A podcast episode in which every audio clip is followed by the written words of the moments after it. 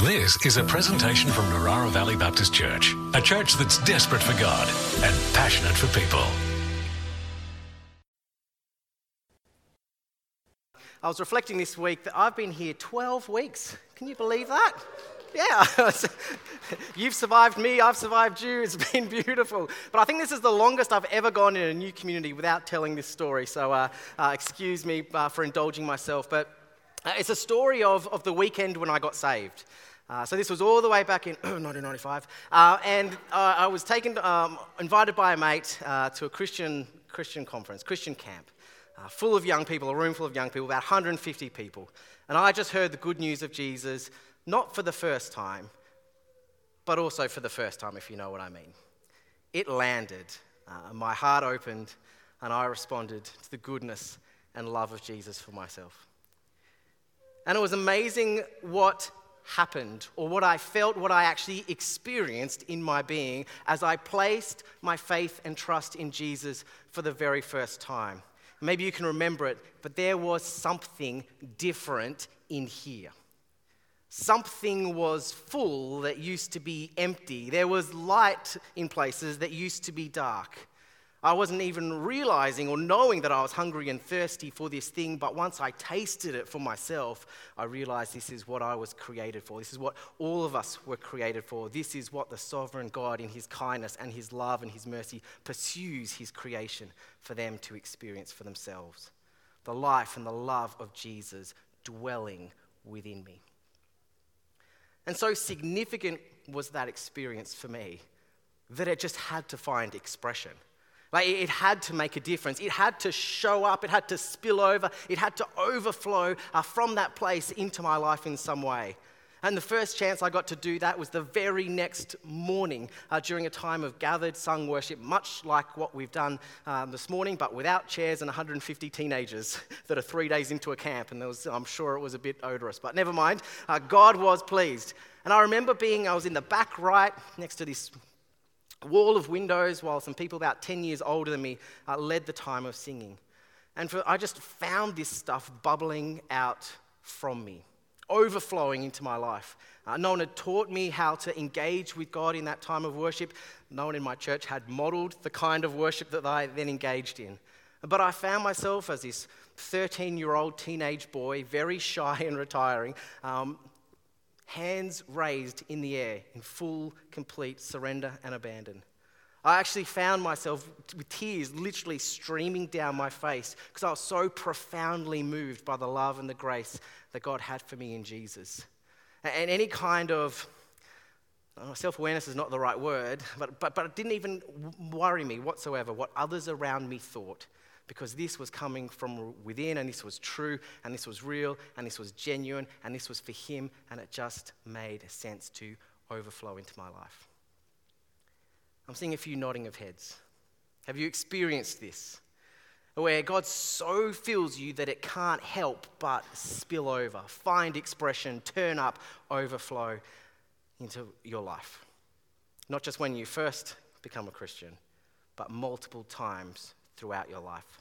And I'd love it if you could keep that image, keep that memory, keep that spiritual truth in mind as we go through. Because today is Vision Sunday. Thanks, Lewis, for the wrap. Really appreciate it. I'm loving being part of the team. Um, and for those who are visiting, great week to actually lob in here because we're going to talk about our kind of theme, our focus, the things that we're going to go after together as a community of faith this year. Uh, and coming into this Sunday, I, I man, I feel the weight of that responsibility on these here shoulders um, because I know how significant that can be in shaping and forming a community of faith across the year. Um, obviously, I've had plenty of chances to speak into that and, and share that with others, but probably the first time in my life where I've been really given um, the primary responsibility for that. And so I've been listening. I've been listening to this community and I've been listening to God. Uh, listening all the way back before I even started, because we're trying to discern, Kay and I, whether well, yeah, God was in the move uh, up here, and we certainly believed that He was and continued to believe that. Um, read everything, every possible document that you gave me on the NCLS, um, profiles, history, talked to past pastors, uh, church planters, present pastors, and all that kind of stuff. Uh, and, and, back in early December, um, yeah, I felt what I'm going to share today just really land uh, in my spirit for what, what we want to lead into this year. Sometimes when you're trying to listen to God, you have to really wrestle with Him uh, and seek and search after it. Um, this was one of those ones that just landed uh, in my lap and got the chance to share that with the pastoral team, with um, Brian and David as chair of board and head of elders back in early December, share that with um, the whole eldership team in January. So we've been sitting with this for a little while, and as we've continued to share it with others who, who need to know, I think it's fair to say that we believe that God is on this. But before we get there, a little foundation might be nice. If you have your Bibles, I would love you to open them to the turning point in the book of Ephesians, which is at the end of chapter 3. Uh, if you're familiar with the book of Ephesians, it really is a letter in two parts. It's, it's one letter, it's, it's one heart, but quite distinct. Chapters 1 to 3, verses 4 to 6. Uh, in the first couple of chapters, Paul is just celebrating great spiritual truths, things that are just, man, they're good. This God has done this. We need to name it. We want to encourage the Ephesian believers with this. And in the back half, he starts talking about, well, what does that mean? How is that going to actually show up in their lives? How is it going to spill over? What difference is it going to make? What is the practical outworkings of that inner reality that happens as they encounter the living God? And so we want to pick up his prayer. We want to pick up his prayer at the end of chapter 3.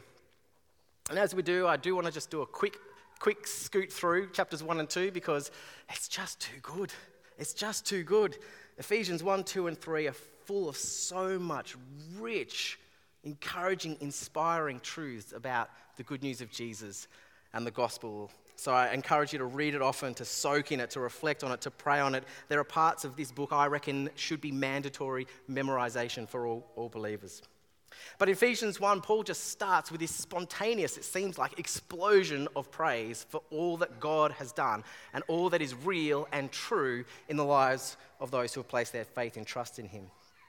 And he starts this way Praise be to the God and Father of our Lord Jesus Christ, who has blessed us in the heavenly realms with every spiritual blessing. Now, there is a statement.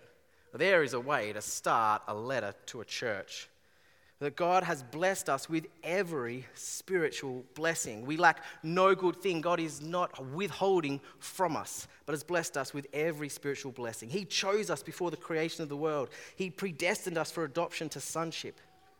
In Him we have redemption, forgiveness, according to the God, the riches of God's grace that He lavishes on us, that He pours out over us, that He pours out into us without measure, not withholding not partially, not temporarily, but this is the work of God in the lives of those who believe in Him. In chapter 2, he keeps going on this amazing celebration.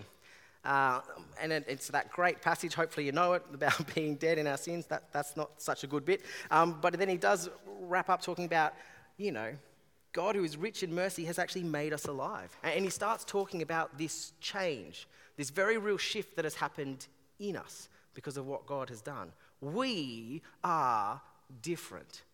And a part of that difference, or because of that difference, God actually places, it's the end of chapter 2, God actually places His Holy Spirit within us. And we are filled. Paul is describing theologically what I experienced as I shared that story earlier in the sermon. That something was different in me, that God was filling changing, revealing, pouring out His goodness into my life. And in here, I was made new in that encounter with Jesus. For the more astute among you, you will have noticed that there is a jug of water and a cup that I have not made too much reference to so far. And it's not just there because I can get thirsty. I want you to imagine that this jug contains all the things that Paul has just celebrated and communicated to the church in Ephesus. It contains all the things that God delights to pour out into you and into me. Every spiritual blessing in Christ forgiveness, redemption, restoration, adoption to sonship and daughtership with our Creator God, the Lord Most High. His Holy Spirit, that same power that raised Christ Jesus from the dead, He longs and loves to pour out into your life. Out of His incalculable resources, God has given this to us more than we could ever possibly need to be filled. And He has put it on the table, so to speak. The gracious gift of God, not given partially, not given temporarily, but given in order to be received, in order to fill our cup to overflowing. It's actually our inheritance as the children of God. It is our birthright, our new birthright.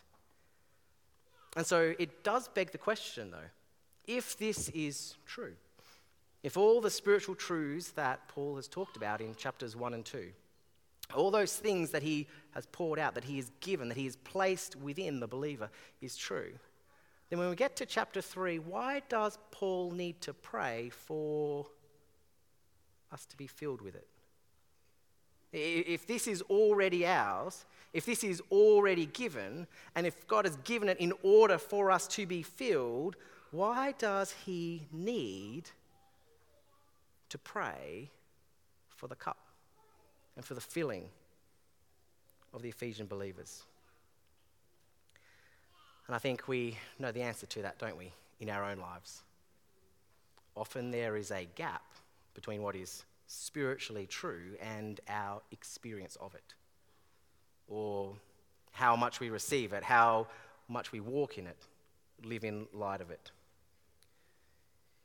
You know, over the years, and I'm sure I'm not a, a, alone in this, even though I know that God has poured out His Spirit, His forgiveness, His restoration, His new life uh, into me, uh, there have been seasons when I've found and when I've felt that this cup is really full, full to overflowing. Has anyone been there? Yeah. And there are other times in my life and other seasons in my life where it has felt like this is fairly low, maybe even running on empty, maybe even bone dry. Don't need to put your hands up, but have you been there? yeah.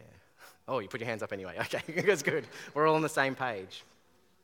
And it makes sense for us, doesn't it? Because we, we know that there is that sense for us in, internally that often we have to reach down and we have to draw on these inner resources, these spiritual resources as we navigate through life. So maybe it is that you're serving. You're serving God and you love pouring yourselves out for others. Maybe it's youth on Friday night. Maybe it's up here on Sunday mornings. Maybe it's sharing faith with your neighbor or trying to just be a good witness in, in your community or your workplace. And you know that draws within you and you do a withdrawal. Maybe you know that life just sometimes doesn't always work the way that we want it to work and circumstances that are outside of our control, that would not be of our choosing, surround us, and we find ourselves needing to draw heavily, drink heavily, to withstand the storms, to actually be resilient. Maybe we find ourselves sinning, choosing not God's way, and it does have that kind of effect, doesn't it? And so on and so forth. And we can find ourselves sometimes with our cup not running over, but feeling empty and dry and I know what this experience uh, is like to reach inside and feel like I've got to dr- drive down and draw something out, particularly in order to give, and feel like there's nothing there to, to call on. You been there? And so Paul prays for the Ephesian believers. And he prays this that for this reason, because they are filled with the Holy Spirit, I kneel before the Father, from whom every family in heaven and on earth derives its name. And I pray that out of his glorious riches, this, this abundance that he has to give, that he may strengthen you with power through his Spirit in your inner being. He's addressing our cups. So that Christ may dwell, that Christ may live, that Christ may fill your hearts through faith. And I pray that you, being rooted and established in love, may have power, together with all of the Lord's holy people, to grasp how wide and how long and how high and how deep is the love of Christ, and to know that this love surpasses knowledge. To know that this love surpasses knowledge. You know, God has so much more to give and to fill than we could ever even hope to get our heads around. And sometimes I think we fall into that trap of Christians, isn't it? Of feeling like, oh, I just don't know if God could fill my cup to overflowing. Or maybe I know that he does that for the, for the super righteous and the super spiritual, those that he's got special favor on. He kind of needs to almost save some for them, uh, and I don't get quite as much of a portion. But, friends, God has so much more love. How wide and how high and how deep is the love of Christ. This even surpasses, we can't even get our head around how voluminous that is that he has to give. And why does Paul pray this? Why does Paul pray that we get our heads around this? Well, it's in verse uh, 19 there, isn't it? That you may be filled to the measure of the fullness of God. That you may be filled to the measure of the fullness of God. This is a Baptist church, so please don't raise your hands for this one. Um, but have you ever mixed a cocktail? You'll know that as part of that activity, I mean, I've read about this on the internet, I've never done it, so um, just trusting Wikipedia here. I believe there's a thing called a measure, where you measure out the right quantities of liquid to mix together to make a cocktail. Um, 30 mils of this, 45 mils of this, that doesn't look like enough, double portion for everybody, uh, and shake, shake, shake, and, and there you go. I do wonder for, for sometimes, uh, as, for us as Christians, we think that the measure has got something to do with us, or, or that we're the ones that set the measure. You know, we think, oh God, would you fill me to the measure of salvation? Just fill me so that I know that I'm saved and that I know that I'm right with you. And as we progress, maybe we go, God, would you, would you fill me so I could be a good dad and a good husband just, just, just fill me up to, to that level. That's, that's the measure of filling that I want. Or, or maybe we kind of go, oh, we're starting to feel really spiritual, we're making some progress in our lives, and go, God, would you fill me so much that I could just be man, a good person? That wherever I go, I'm displaying something of Jesus. Like, fill me up to that measure. God, fill me up so that I can start serving. Fill me up so that I can be a good witness to my neighbors. What's the measure that Paul is praying for? Is it a human measure? Has it got anything to do with us? That you may be filled to the measure of the fullness of God. That is something that this cup, that our lives could never hope to contain. Paul is praying, God is speaking about abundance, about complete filling, it would be like taking one of our communion cups and going to the beach, getting ankle deep in the waves, and saying, I hope that you fill this communion cup to the full measure of the ocean. You get the picture?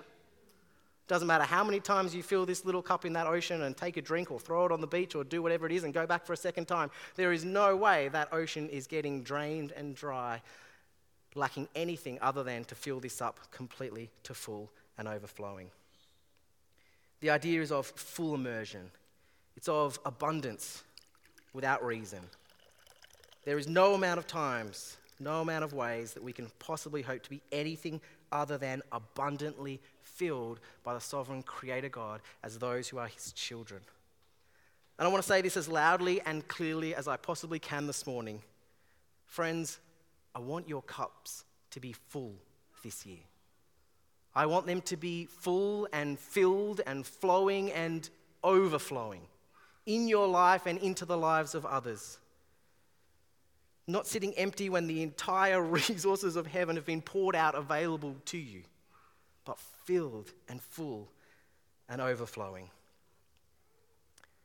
That has been a lot of me talking. So it's over to you. I've got a question for you. I'd love it because I think we know this. We've already put your hands up. You know what this feels like when it's full, don't you? When you're being filled and when it's full. So I want you to turn to some people around you and I want you to recall a time when you felt the most spiritually alive. That's probably the best words I could, could find to dis- describe that.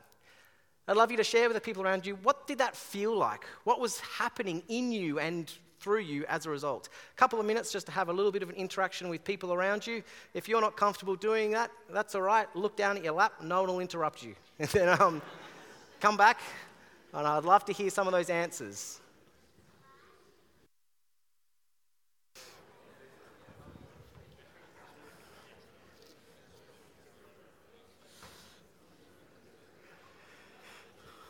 All right, that was nearly, nearly two minutes, just enough to plumb the depths of that question, right?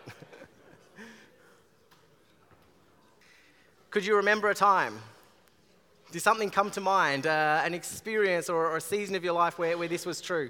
Um, to put your hand up, did something could actually come to mind? Yeah, you weren't struggling to find, find answers? Uh, describe it to me. What did, what did it feel like? What was happening in your life? Just a couple of people, just, just yell on out as loud as you can.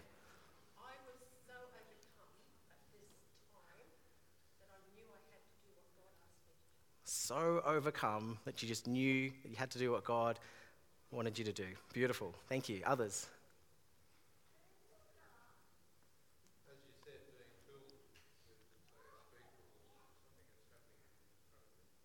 Awesome. Just feeling that sense of filling and overflowing. Yeah, beautiful.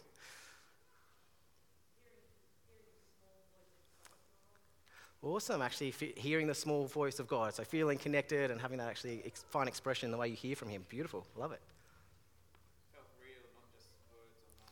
Felt real, not just words or knowledge. Thank you, Nathan.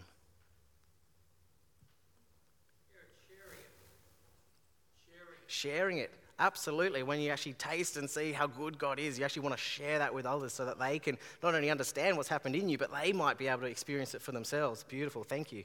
How about we go one more?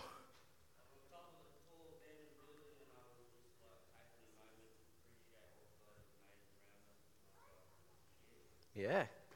Absolutely. It, like it opens your eyes, doesn't it? You, you, become aware of the beauty that surrounds us, what God has done for us and through us. And yeah, there's a sensitivity in our spirit and our soul to that. Yeah, awesome. No, thank you. So I've got another uh, question that, that follows up from that one. I just love it if you could. Um, so this is a show of hands. You don't need to, to, talk to anybody around you. Just show of hands. Um, show of hands if the, the time that you reflected on and you remembered and you recalled was your present experience and walk of following Jesus. Now, yep. Yep, one, two, three, four, five. Yeah, yeah. This season, we'll go this season. Recall a time when you felt the most spiritually alive. Did you recall a time in 2023? Or you recalling a past event? Past event. Hands up if you were recalling a past time in your life. That's where you had to go to to find that example and that illustration. That's the vast majority of us having to go back in our memory, back into our past, to answer a question about being filled and spiritually alive and having that overflowing in our lives. Not hugely surprised by that answer, and you notice my hand went up alongside you. So that's why I feel this year it's really important and really key and strategic for us to actually spend a year thinking about what does it mean to be filled to overflowing. We're going to explore this year the theme of overflow. That actually God wants to pour out into our lives. In fact, God has poured out into our lives. That He is doing something in us. And it's not that we would be empty or that we would be hungry, but that we would be filled. Uh, in Jesus' words, that streams of living water would be flowing within us.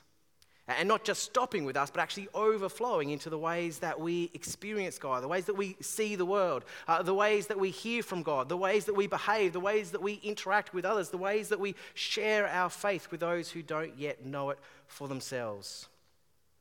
A year of being filled to overflowing. A year of overflow. I believe that's what God is laying on my heart, and what I believe God is leading us in as a community. That our cups would no longer be empty but filled to the brim, overflowing into every area of our lives. Can I tell you a story? A little bit of comic relief. That was all a bit intense, wasn't it? Uh, this was back from a couple of years ago. I was living with a bunch of uh, guys uh, in, in, a share house. We were giving Christian community uh, a, a, red hot shot. Don't know if we always got it there. Uh, but one of my fond memories is of this time that we went to a Brazilian all you can eat barbecue. Oh, yes. Oh, yes. That's on the menu. Come on, next week. Come on, let's do it. Somebody. Um, but we'd been seeing this shop down in Parramatta uh, for a while now, and they'd been advertising, and we knew um, that this was an all you can eat place where you just went and you basically ate meat for as long as you could stomach it, uh, and then you got to leave. Um, and we'd been talking about it for a year. How good would it be? You know, we were 20 something boys. Oh, bacon, meat, chicken. Oh, it's got to be meaty and awesome. Um, but we'd never got around to doing anything about it. Uh, and at one point, um, one of our housemates, he found like a Groupon. It was like, I don't know, 40% off or something. And he's like, guys, this is it. We just, like, we have to commit. We, we have to do this. Are you guys in? So we're like, we're in. Buy the tickets. Let's make this thing happen. And so we had these tickets and you had to do a booking. So this is about three weeks out. We did this booking for this all you can eat Brazilian barbecue uh, down in Parramatta. And we were in and we were heading there and it was coming. And we were excited. And it might sound pathetic to you, and I have to admit, it sounds a bit bizarre coming out of my life, at my mouth, but it changed my life for a few weeks. I literally and actually changed my life for those couple of weeks. It was on the topic of conversation everywhere we went. Everybody in church knew that these six guys were going to go to Brazilian all you can eat barbecue in a few weeks. Uh, man, I was Googling, oh, this is, uh, this is far too revealing, isn't it? I, I was like Googling, like, how do you prepare yourself for like an all you can eat buffet? And it's like, you don't want to starve yourself in the lead up because it shrinks your stomach. Uh, so you want to eat normally, but the day of, man, just like load up on water instead. That'll keep your stomach expanded, but lots of room in there to cram as much meat in as, uh, as possible. You can hear the excitement. That's what I felt. And leading up to it, like I actually had like an emotional bump. It sounds ridiculous, but I was happier, happier in myself knowing that this Brazilian barbecue all you can eat was coming. And boy, did we make the most of that. it's funny, isn't it? Just when, how insignificant things can actually make a difference. They, they actually make an impact. Uh, they turn up in our lives. They spill over into other areas of our lives. They overflow, in that case, to what we talked about, what we researched, what we gave ourselves to, uh, even our emotional well being state of mind. The more significant the thing, the more significant the impact and the outworking and the overflow. You talk to anybody who's had a kid. Or maybe had their doctor tell them the cancer's in remission. At the difference that that makes in their life. That it's not just knowledge or experience that they store up within, but it can't help but overflow. Come out, make an impact, make a difference in their lives. This is not meant to just be for storage. okay? If you came over to my house and I put a cup on the table and I filled it with something for you to drink, my hope is not that it stays on the table filled and go, Isn't that great? They stored what I gave to them, they preserved what I gave to them. No, the idea is because God will continue to let this flow. And the idea is that it just overflows to our thoughts, to our attitudes, to our actions, to key relationships, to the way that we share faith, so on and so on and so forth. And so at the turning point of Ephesians chapter 3, Paul, the very next verse, Ephesians 4, verse 1, says, So make sure to live a life worthy of the calling that you've received all this stuff that I've been talking about, all these spiritual truths that are now your reality in Christ. Let them outwork themselves. Let them make an impact, make a difference in your life. Let them bubble up, spill over, overflow. And so, throughout this year, we're going to explore that as well, particularly in the back three quarters of the year. We're going to talk about well, what does this mean to have this overflow into my character and my life and the way that I live? How does this inner life with Jesus spill over? How does it overflow into the various contexts where God has sent me? How does it change? How does it make an impact on my behavior as somebody who knows they are filled with the life and the love of Jesus? But first, we're going to focus on this. We're going to focus on being filled. And so, from now up into Easter, we're going to launch into a little mini series on Sundays called Drawing Deeply. And we're just going to explore some of the absolute spiritual gold that God pours out into our lives. And next week, I'm going to open up by talking about the love of the Father that we have received, that He has lavished on us, that He has poured out into us. I don't want our cups to be empty this year. And I don't want us to have to ride on past experience and memories of the times that we felt close to God. I want this year to a year of vibrant spiritual life for each and every one of you, for myself, for our church. And I'm praying that the overflow and the impact of that will be felt far and wide in our families, in our friendships, in our times with God, in the ways that we seek to share faith with those who don't know Him. But it comes from this place. Streams of living water, Jesus says, will rise and flow from within not for us to store them, not for us to hold on to them, but for them to bubble forth, to spill over, to overflow. You with me? And I'm going to pray for us. I'm going to use the words of the Apostle Paul in Ephesians chapter 3, yeah? I think these are significant words. I'm going to invite you to stand. And I'm going to invite you to actually hold your hands out if you want to. There's no compulsion to do anything in this church. But if you want to, this is a, a sign of, of receiving, of willingness, of desire to God to hear the prayers and to answer them in our lives. Oh, our Heavenly Father, from whom every family in heaven on earth derives its name, God, I pray that out of your glorious riches, you may strengthen us with power through your Spirit in our inner being, each and every one of us that you, Jesus, may dwell in our hearts through faith. God, I pray that you would establish us, that we would have a, a sure and certain foundation and have power together with one another to grasp, to truly grasp how wide, how long, and how high and how deep is the love of Christ. To know this love that surpasses knowledge, to know it at a heart level to embrace it as our identity, that we may be filled to the measure of all of the fullness of you, God. No more empty cups, Lord, we pray. Stand before you, Lord, and recognize that it feels like that's such a, a huge cry and ask and prayer and hope and theme for us this year. And so I draw encouragement and I join with Paul in his next verses. Now to him who is able. That's you, Lord. Now to you, God, who is able to do immeasurably more than we could ask or imagine, according to your power that is at work within us. Oh, to you be the glory in this church and in Christ Jesus throughout the generations, forever and ever. Amen.